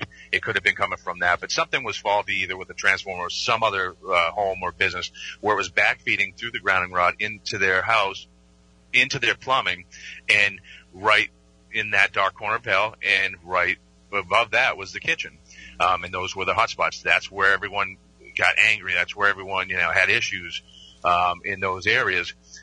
So uh, I explained that to, to, the lady, you know, and um, she said, "Yeah, yeah," but the other group said there was a demon. I'm like, I said, I said, you know what? And I'm not saying that at one point you didn't because of the the negativity that was happening inside the home. You just very well may have had an enemy at you know when you were living here because of the emotional state of, of your husband and everything else like that, and then you, you being under stress from the way he was treating you.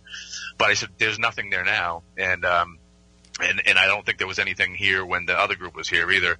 I think they reacted to these strong levels of EMF because these strong levels of EMF will cause you to see shadow movements in your peripheral. Through prolonged exposure to EMF, you'll start seeing hues like sh- sh- shadowy figures in front of you that you absolutely think that are some kind of entity. Um, it it messes up the firing between your eyes and your brain, um, and now also it, it also um, kills our immune system. It can cause our cells to mutate and cause cancer or tumors. Now, her husband had rare form of cancer. He developed in this home, you know, while he was living there, and he died. He died from it, and I believe the home killed him. And so I told I told the lady, I said, and not to be, you know, you know, I really think that this house had everything to do with your husband becoming sick, and and I, and she goes, well, actually, she goes, I developed the same tumors, but mine weren't cancerous. She goes, and it's, it, it's such a rare form of cancer. She goes, but I, I had those same tumors, but mine weren't cancerous. His was, and, and he succumbed to them. Um, and, and I said, so, you know, how many meds were you on when you lived here? She goes, I was on 12. I said, how many are you on now that you, you're not living here anymore? She goes, I'm not on any. She goes, like, once in a while I'll take a Motrin or an Advil. And she goes, and I never felt, I haven't felt this good in a while. I said, that's my point. It, this is a sick home. It, it's, it, there's no demon here. It, it's, it's, you need an electrical engineer and you need someone to come in here and fix it. I actually know how to fix that problem. Um, but you know, I'm not going to go about doing that, you know, cause insurance reasons and all that stuff too. Yeah. yeah. so, but, but you know, so for like, just like you said, and that's what I was getting at was, when we go into the home and we tell people we can help them, if we can't, if we don't have an explanation of what's going on, we can't just jump to demon. Um, so I like to have an understanding. I mean, I own my own remodeling company. I'm a licensed pipe fitter as well. I know about plumbing. I know about electrical. I, and, and I, I also have a background in human services and psychology. So, um, and I only reason why I have all this background, and I, I did this on purpose, so I would I would be well rounded, and I'd be able to help people with any different you know, explanation of what's going on in their home, you know, because the paranormal is number one to me. So if I'm going to go into people's homes, I want to make sure I have the experience in all different aspects, you know. Well, and also the paranormal doesn't pay, so to have uh, knowledge of things that do, and it's like it, it kind of you know kind of works out pretty well that way. Yeah. Is there is there ever been a case that um, you know you talked about your your success rate with this, but has there ever been a case that really took kind of even more work than usual. Was there anything that was ever just the one that you thought, hey, if ever I was going to have one that I didn't succeed on, this would be the one? Um,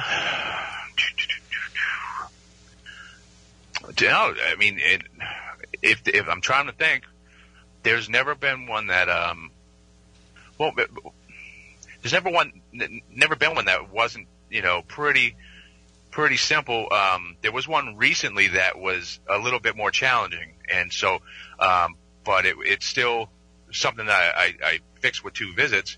Um, but based on um, all the components that w- was taking place, I, that's exactly how I felt. I'm like, well, maybe this is going to be a little harder than usual. And and I'll tell you what happened was um, where I live in southern New Hampshire.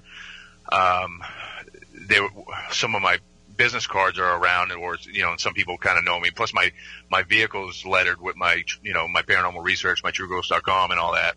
So everyone, you know, they, they know who I am and everything and what I do, and small town and whatnot. So um, somebody saw grab one of my business cards out of a, a pizza shop that, that had just moved into the area, and the reason for that was that they owned another home in northern Massachusetts that they had to flee because it was they had things going on there. A lot of objects moving, uh, door slamming. Uh, you know, their ceiling fan spinning by itself constantly. Um, they were seeing things outside, climbing trees in the woods, um, and uh, also affecting. They said you know affecting their marriage. But when it ripped their son out of bed, he was like, I think they said he was like four years old. They hear thump thump, you know, and then he starts crying. They run in there. He's on the floor and he said the man with the red face pulled me out of bed. He said the, the kid said he saw a red face rise up from the foot of his bed and and pull him down, and um, and th- he they looked down. He actually had red handprints on his ankles and bruising the next day. Um, and so they moved out of the home. Um, oh, but not before having um, they brought in uh, a group that had a television show, or I don't know if they still do, uh, but a long running television show who had like associate, uh, an associate group of theirs they sent over. Um, that was very ineffective. Um, then they had uh, another um, person that that's famous or whatever because they didn't know where else to reach, so they they were looking at TV and Right, Whoa, yeah. they they knew you know nowhere else to turn, so they they found this other group which everyone would know who who it was, but that that group came down, uh, the individual who had a group, and um, and that didn't really work. And then they reached out to um, a demonologist that um, a lot of people might know who he is, um, and um, so they went there and they said it actually was effective. It, it, it did a good job. Um, I think it was like three or four weeks or something like that, where it was pretty quiet. And and I said, but it came back and it came back with a vengeance, right? They said absolutely. They said it, it was worse than ever when it came back. And it was just all of a sudden, just boom, you know, full force out of nowhere. It did, there was no build up. It just came back like full force. And and the reason for it was that process didn't have a long, um, you know, lasting effect on them as individuals. It didn't, it didn't fix the, the problems that initiated that, that interaction to begin with. Um, it did enough to make them feel, they felt confident in the, in the person, um, doing what they did because the person eh, eh, does a good job of selling that process, but they, they didn't treat the initial problems with the people. Um, so therefore the problem returned. And, um, so basically, um, oh, so they left the house after the kid. That was enough. So we're we're out of here. So now they have two mortgages, um, which was causing even more issues with them. But Sure, they said now. Now they got things happening in their their new home too once in a while, but they were blaming everything. So a box fell off the shelf and hit hit the guy on the shoulder. Well, it must have been them again, you know, you know. But uh, it, that's what happens to people. They they blame everything on it when it's going on. Um, it, it, they can't get out of their head. Like I said, internal dialogue have, has a lot to do with that that, that attention. So, um, so normally when I when I fix a home, I fix the people. I treat the people, but the people aren't living in this home. So now I have to do both because it's if if it is affecting both houses, um, and here's another thing too. These parasites will cling if they do stay in a home that nobody has lived in. Uh, that people aren't living in, and there still is a parasite there because normally the parasite will leave and they'll follow the person that they were haunting, or they'll find food somewhere else, basically. Um, but if the home, if the parasite is still in a vacant home, it's feeding off of a traumatic or dramatic event that may have happened on that property. Um, and, and so we find that all the time, but so it's, it's very rare for the parasites to stick around in a home that's vacant. So I had to look at a lot of things that was going on. I could sense that there was, there was a big uh, marital issue with the, with this couple. I could I could just see the body language between the two of them, even though they were trying to hide it from me. They didn't. I try to like loosely like stimulate them to open up about those things, but they they were uncomfortable, so we didn't. I didn't push the issue. So um, it was going to be hard to treat them because I knew that was a big part of it. Um, so I had to t- talk in general, you know, generalization, and um, so. But now, how am I to how am I to treat the other home that they're not living in? So um, basically, what what started this haunt was the guy had moved in. The lady owned the house previously. This guy, who I, I noticed had a real quirky, he was a nice guy, real but quirky, paranoid like personality. And like I said, those are the worst, especially if they get they become obsessed or interested in the paranormal and they can't shut it off up here because that's how their brain works and they're always like, you know, and that's how he was. He was the one that had the book of demons on his on his nightstand when he you know he told me he doesn't watch the shows. He doesn't he doesn't have an interest. I walk into his room and there's a demon a book naming all the demons. It's like two inches thick. And and so um so i knew there was something more going on. So i questioned him on that. And he goes well yeah you know well i'm kind of interested because when i did move in with her he goes i started seeing uh native american looking things in in other creatures like crawling in the trees he goes but i could see native americans like running through the the uh the bushes and stuff and on the edge of the properties and um and so he became obsessed. He started doing his own investigation outside. He'd stay up all night, you know, outside with cameras and, and, uh, he would see things and then he couldn't shut it off from his head. And, and so when he was feeding it so much attention, then a parasite showed up because there was already marital issues going on. His attention to the subject, um, was unhealthy because he had a paranoid personality. So it wasn't the Native Americans that were causing him negative um, um, stuff going on in his home. It was a new parasite that was invited in by what he was doing that he shouldn't have been doing, and what he was what he was giving to the situation. So, um, so when I my first visit there was just to kind of feel it out and, and come up with a game plan, and the second visit was I was there three times, but I only actually did anything three uh, two times. The second visit was a kid that contacted me that wanted me to mentor him, and I I spent a lot of time talking to him first, um, making making sure that he was a right character and, and he wasn't gonna be, get into trouble. And he, he seemed like a great kid, and so we went there and.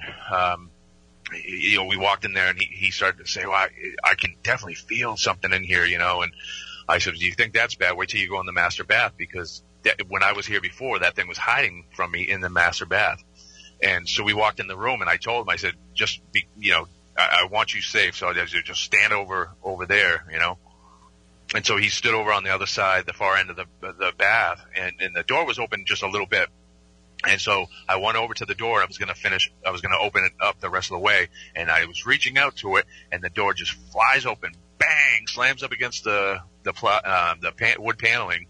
The shears just fly up to the ceiling, and then you feel like just this this rush run right by us, and then the, the door to the um, the ba- uh, bedroom slammed shut behind you know lock you know with us in the room, so it was shutting it shutting us in basically. Um, it didn't didn't want a part of us, and um, so you know there, there definitely was things going on here. I, I felt this thing too. It was it was really really strong. So, um, but now how are we going to get rid of it? So what I did was, in, in normally, like I said, I manipulate uh, the mechanics um, in, in emotional uh, frequencies with the people and, and stuff like that while they're not living here. I did that anyways with them in their home, but I also had to do something here. So what I did was I employed the um, the Native American uh, that that w- were there in their own place and time. They're, they're living their life, you know. And there was a strong body of water which uh, we find really what we call par- paranormal flap areas, where um, a lot of people call residual hauntings. I call paranor- uh, parallel world bleedovers or whatever. And um, and so I I basically I did a being part Native American and everything. I did a, a ceremony to um, get the natives to to accept the home on oh because here's a, a, a fact I should have mentioned. Um, this it was a trailer home uh, trailer park. This was a double wide trailer, actually a really nice one too. Um, but on this property was um, it was a historical plaque for it and all all that. There was a blood uh, bloody battle between two tribes um, who wanted the land because it was good fishing and whatnot. And so there there was a, a, a drama a dramatic occurrence that happened on this property. So I did um, I did a ceremony to get, gain acceptance of the home and the family. Um, and it, it took me like an hour and a half, two hours. It was not something that was just short. Um, and it was all done in, in traditional way. And, um, when I was done and it was just like, you know, the, the TV shows, it was like a dimmer switch was just slowly turned up and the house just got brighter and brighter and brighter. And I, I, um, I, I called the guy who was waiting at a diner. He, I think he stopped at a diner. I told him I didn't want him. This is the guy that owned the house. Um, and I said, you know, I just don't come here until I'm done. I'll let you know. And, and so I called him and he walked in. He's like, Oh my God. He goes, this house has never felt like this. He goes, it, it feels so good in here. He goes, it smells good. And, and, uh, now they had tried to, to rent or sell it, um, the whole, the whole time. And, um, and and so every time somebody was interested in it, something happened. It would fall through. They even had a blind lady that was led through the home. She was legally blind, and um, she said she didn't want to live there because it was too dark. And so, but after I did everything, within five days, they had all kinds of offers on the house, and then a guy that wanted to rent it, they decided to rent it, and he's he lives there problem free with no issues at all. Um, there's a, a couple of neighbors though that ha- are having issues now, but you know. Um, and I'm just being told that by them. So nobody, they don't, they didn't know I was there, so they didn't know to reach out to me because um, this the couple didn't want anyone to know that we were doing this. So I, I I went there at like three o'clock in the morning, you know, and did everything early, early, so while people were sleeping.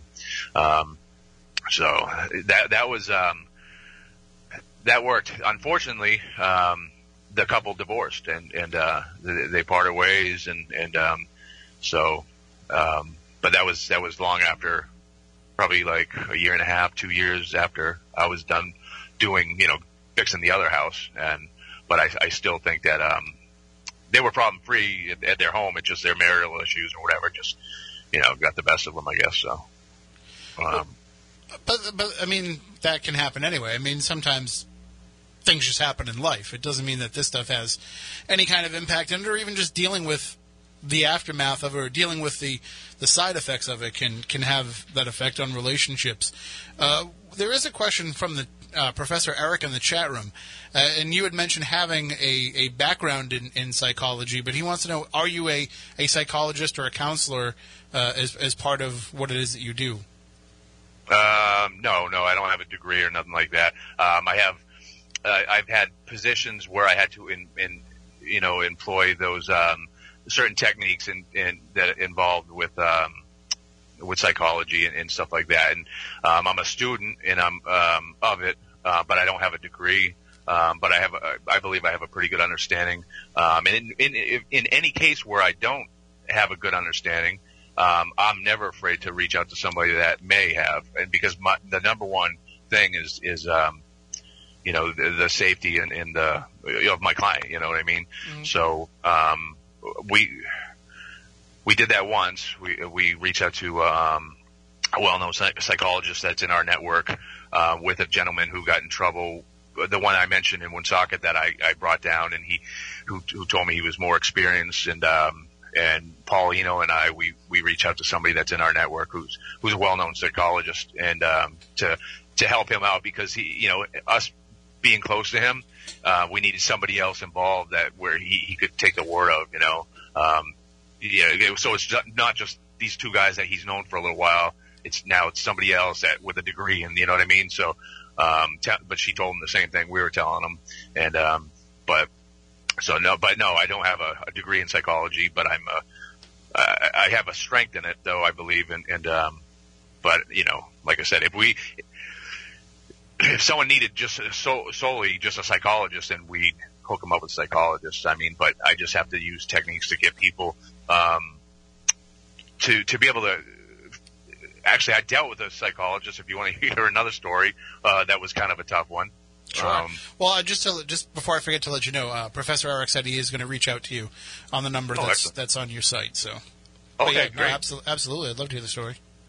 Yeah, so there was a, a case in um, in Massachusetts that um, let's see, uh, actually Paul Eno, I, I forget how he got hooked up with this case, um, but this lady, she was herself was a psychologist, um, specializing in um, people who who were sexual predators and um, and stuff like that. She treated those people, um, and she had she was like a, she had all kinds of degrees, and I think she was going for her. Uh, uh, I don't know. I, I forget. But anyways, so she, but she she had all kinds of degrees in this in in this. But so she believed that she had a demon in her house and and something was attacking her, and um, so she had. A, there was one group that went there. Oh, okay. There was a group down her way that went there. Um, they were trying to help her, but realized they were over their heads. So uh, they were a fan of uh, Paul Eno's radio show. They they contacted him. He went there he started to suggest to her what he, he believed was going on. She became like irate, like, how dare you talk to me? I'm a psychologist, you know, how dare you talk to me like that? I'm not stupid and all this other stuff. And he goes, no, I'm not trying to imply that. He goes, but I'm just sharing my experience and what I, what I, some of the flags I see here, you know? So, um, she she basically kicked, kicked him out of the house and and uh so he he called me and he's like he's like you know I I really think you can help her um but you know even though she was mean to me I I, I really think she needs help. And and so um uh, you know I forget oh it was the the group that originally she was helping they they got in touch with me. And then I ended up going down there and I I was interviewing her. And and I knew after Paul's experience I had to be kind of sneaky with my questions you know what I mean? So um, basically what happened, I got her to spill a lot of stuff. She was a, she had a job in a, in a prison and she was, uh, as a psychologist, um, I forget the exact, uh, name of what she was doing, but but it was for sexual predators, and she was a psychologist, and she was working in this prison. Well, she ended up falling in love with uh, one of these jerks, you know, and um, when he got out of prison, she moved him into her home. Now she found, uh, after him living there for a little while, she found a satanic um, uh, whole setup in satanic Bible and, and and everything in the basement where he he was doing the satanic uh, stuff, rituals and everything. So um, that just oh my God, she's like, and she um, she she brought it up to him or whatever, and he he tried to make it like it was no big deal. Then he started to rape her all the time and and and abuse her. Um, and she found more satanic stuff, so she ended up getting him removed. She he was and you know so she kicked him out. Um, but she believed that he put a curse on her. So now she, every time a hawk showed up in her yard, she said it was it was because of him and it's a curse. And she she said they were seeing like a shadow guy walk down the stairs and and everything else like that. But but may, but she only saw that a couple times. She refused to stop to go into her own bedroom anymore because that's where he used to rape her. Um, I went into that bedroom. She had writing all over the wall saying that um, I am a good mommy um, my, the name of her son, I don't remember. We'll just say John. John acts naughty because that's who he is. It, it's not my fault. I'm t- on every single wall. There was writings like that. Just her telling herself that she's okay and it's everyone else that's wrong. On her mirror was, um, uh, what did it say? Hold on or get dragged or something like that in lipstick all over her mirror. Um, there was just all kinds of crazy, crazy things. Uh, re- reference to things attacking her, but mostly it was all about her son and or her telling herself she's a good mom. And I'm like, this is not the behavior of a psychologist. I mean, this is somebody that needs a psychologist, you know. So um, now, one of her biggest complaints was she was getting real bad migraines too, and she believed it was because of the demon and all this other stuff. So uh, again, she had she had looping going into her grounding rod, and, and right where she slept now in her living room was exactly where the um, the ground cable came in and attached to her plumbing, and that's where I was getting huge levels down there. And then, and when I told her this, she goes, "No, no, no," and I I put the EMF detector right where she laid her head, and it was it was like 175. You know, it was way up there. Um, so I, I said, you know, and also this is causing your paranoia. Uh, it, it I, I think she already had psychological issues, but I, I know it, this wasn't helping it because of what EMF will do to us. It can cause us, not all of us, it, it has different effects on us, you know, on different people, but this was certainly making her problem a lot worse. Um, so this is going to be a hard case.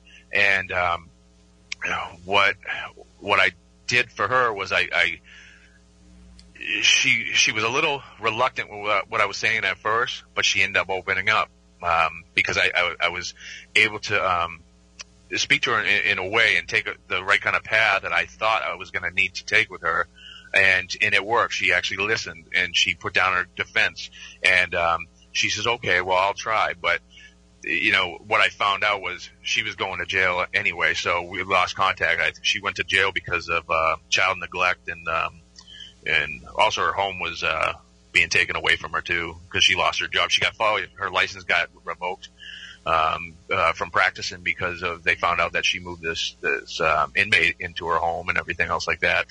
Then uh, her her young children got um, caught using drugs and you know like nasty drugs and there was something else too that she did, but she um, she ended up going to jail. Um, so, uh, however, where however she turned out, I don't know, but she she did open up towards the end, and and I was ho- hopeful, you know, uh, somewhat, but um, but I knew she was definitely going to be a, a tough one. I forgot about her, so.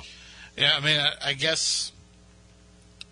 You, I mean, I know that you feel like you can take care of these problems, but also like people have to want to have they have to want to be taken care of too.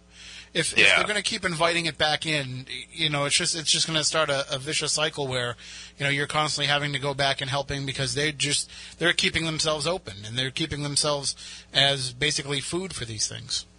Oh yeah, definitely. I mean, like I said, some of these, those people have victim-like mentality, and mm-hmm. some of them like like the attention.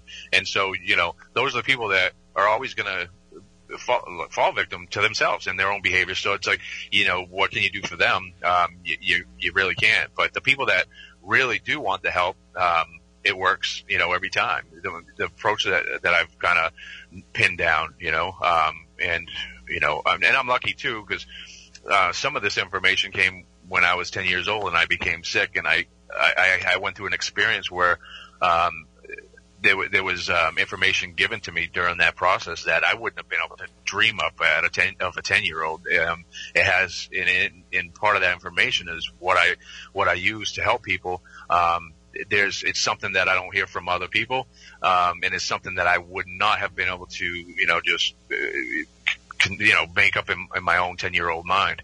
Um, and it's something I didn't fully understand at the time either. It was, it wasn't until, you know, a little bit further down the line where the light bulb went off and said, "Oh, okay, that's what that meant," you know, and and and, and it works. And so, um, so it's not just, you know, I'm fortunate to have that information too, and and um, and just putting that process to identify trends too was very helpful. And I, I encourage everyone to do that. You know, to don't just look at the obvious. Don't just look at the subject. Look outside. Look outside of that. You know.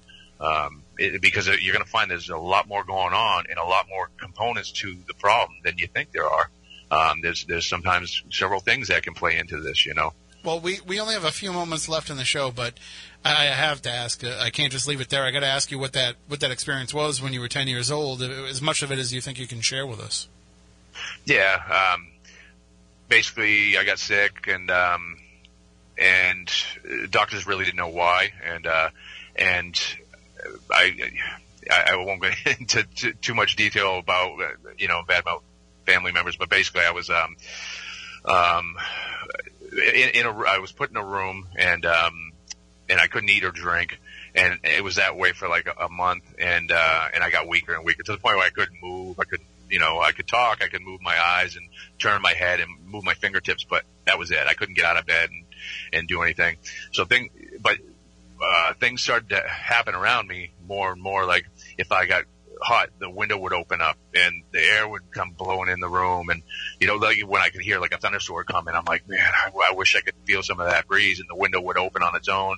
Um, and then the same thing, if I got cold, it would shut. But then, um, one night I was achy, you know, your body, when you're not eating, your body's eating itself, you know, and, and I, I was achy and, uncomfortable. And all of a sudden, uh, one night I just got, I was totally like just calm and, and everything felt great. I felt like I was just part of everything around me. And it, that's literally the best way I can explain it. I literally felt everything around me and, and it felt good for the first time in a long time. And then I noticed there's somebody at the foot of my bed, like they're sitting on something, but there was nothing for them to be sitting on, but almost like, like it was. And, um, and this this guy says to me, he goes, "Don't worry, this is happening for a reason." He goes, you, "We're trying to reach you through dreams, but that didn't work. So um, now this has to happen because you need to be brought here be, so you can help people because that's your that's your purpose." And so um, now my, that reoccurring. Uh, he said he was trying to reach me through dreams. Ever since I was little, I had a reoccurring dream almost every night that my family was camping at a campground and there was this raging river that was really wide and it was just going really fast. And over on the other side there was um, people there. There was a campfire and there's there's native americans there's um, you know different people walks of life and different you know ages. And and they were waving me over. It was like they were celebrating that i was there and they wanted me to go over there and i wanted to go over there. And every time i did my mother would grab me in my dream and pull me into the camper and said no you can't. You can't go over there you know. But i was like but i wanted to you know. And and so it, it was always disrupted. But um, so I believe he was referring because he was one of the people that was in my dream on the other side, it, the one that was sitting by my bed telling me all this. Um, and then um, then he he told me things um, that I won't I won't go into uh, right now, but um, the things that I I've used to help help people. I was given information.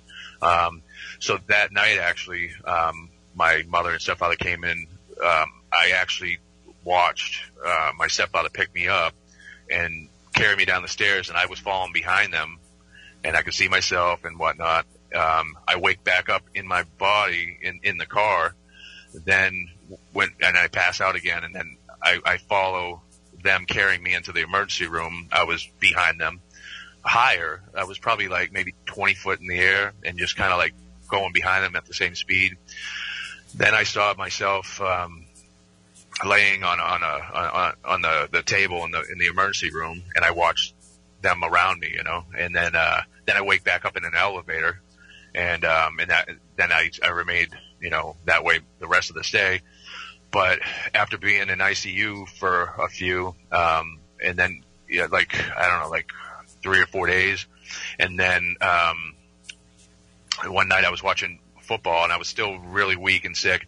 This nurse comes in and she sat by the, the my my head and she was stroking my hair and she's like, I miss doing this with my son. She goes, I used to watch this stuff with my son all the time and I really miss it. And, and I ended up falling asleep and um, which I wanted to watch the game, but I ended up, she comforted me so much I ended up falling asleep. And I woke up in the middle of the night because I used to come in my room with a flashlight to make sure I could wake up and check on me and stuff. And so they did. And I, I said, you know, where's the other nurse? She goes, what other nurse? And I, and I explained, you know, her and, and she goes, no, no, honey. She goes, I'm, I'm, I'm the only one on this floor tonight. She wow. goes, uh, yeah. So, and this lady, she was dressed like a nurse, but differently. And the other kicker too was the, the doctors never, they ran all kinds of tests. They never, oh, she told me, she goes, and before I fell asleep, she goes, don't worry, because now you're going to be okay. Everything's going to get better now. And so, um, when, um, the, the, and then like I said, the kicker was that the doctors ran all kinds of tests. They never knew what was wrong with me. They never found out. They didn't know what was wrong with me. But when she said I was going to get better, I did. And I was, you know, I was in there for, I don't know, I don't, a couple weeks or something like that. But, um, I ended up getting better and, and going home. Well, and, and it puts you on the path that you're on now. How can people reach out to you if they if they need your services, if they want to talk to you and, and, and see if you can help them out? Uh, Trueghost.com is my website, T-R-U-E-G-H-O-S-T dot com. Um, my email address is on there. My cell phone number is on there. And, uh, feel free. I'm going to try to do better updating my appearances and stuff on there because I kind of stink at doing that, but, uh, I'll try to get better about that too. But, uh, yeah, that's the best way to, to get me. All right. Well, thank you so much for joining us, and uh, we look forward to talking to you again in the future. Yeah, thanks for having me, man. All right, and, and thanks to Paul for recommending that uh, that we reach out to you too. It was perfect because you know this is a, a very under under understood. That doesn't really make any sense, but it's it's a less understood aspect of what it is that, that that goes on. So I'm glad that you could enlighten us a little bit. Yeah, definitely. I, I really appreciate it. All right, thank you so much, Shane. Thanks, man. Have a great night. That is uh, Shane Sirois. And again, trueghost.com is his website. If you want to check him out, that does it for us for this week. Uh, we'll be off next week for our Bridgewater Triangle Mysterious Middleborough event. You can join us still. Uh, get your tickets at spookysouthcoast.com if you want to join us next Saturday night. Until then, for Matt, for Matt, for Stephanie, for Chris, for Ashley, for everybody, everybody that's not here tonight, and then for myself and the Silent Assassin, we want you all to stay spooktacular.